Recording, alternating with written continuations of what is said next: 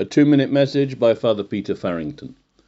How we live day by day is an expression of how much we have been transformed into the likeness of our Lord Jesus Christ, which is the goal of the Christian and indeed the human life.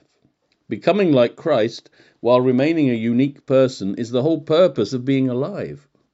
But this has to be expressed in our daily life. It is not a matter of going to church more than other people Although taking part in the prayers and worship and sacraments of the Church with faithfulness is entirely necessary for our journey of transformation. However, it is in the simple things that we have to put in the most effort and have to be most observant of our thoughts and words and actions so that we can see whether we are really making progress in the strength and the grace of God which He gives us.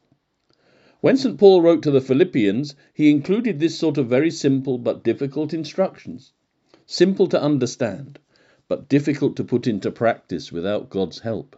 He said to them, Let your gentleness be known to everyone. The Lord is near.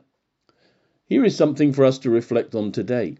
If we are really seeking to be not only followers of our Lord Jesus, but united to him and transformed into his likeness, then we need to try and put this instruction into practice today and every day.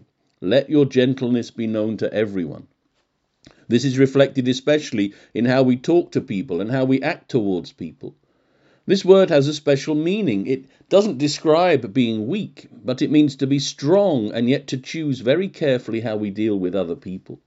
It means to be strong and self controlled, but only in the grace that God gives, which is why St. Paul reminds us that the Lord is near. This is a divine way of being and living, and we need his help to become gentle people. Consider how you speak to people and act towards them today, and ask God to give you His own strength to be gentle. This means to treat people as if they are valuable and precious and fragile, so that we do not harm them, but as if we want the best for them, and as if they are the focus of our attention for that moment. Only God can give us such a way of considering other people, and we must ask Him for such grace. But we can begin to be more aware of how we speak to guard our tongues, and to choose to be kind and thoughtful, and God will guide our efforts. Let your gentleness be evident to all.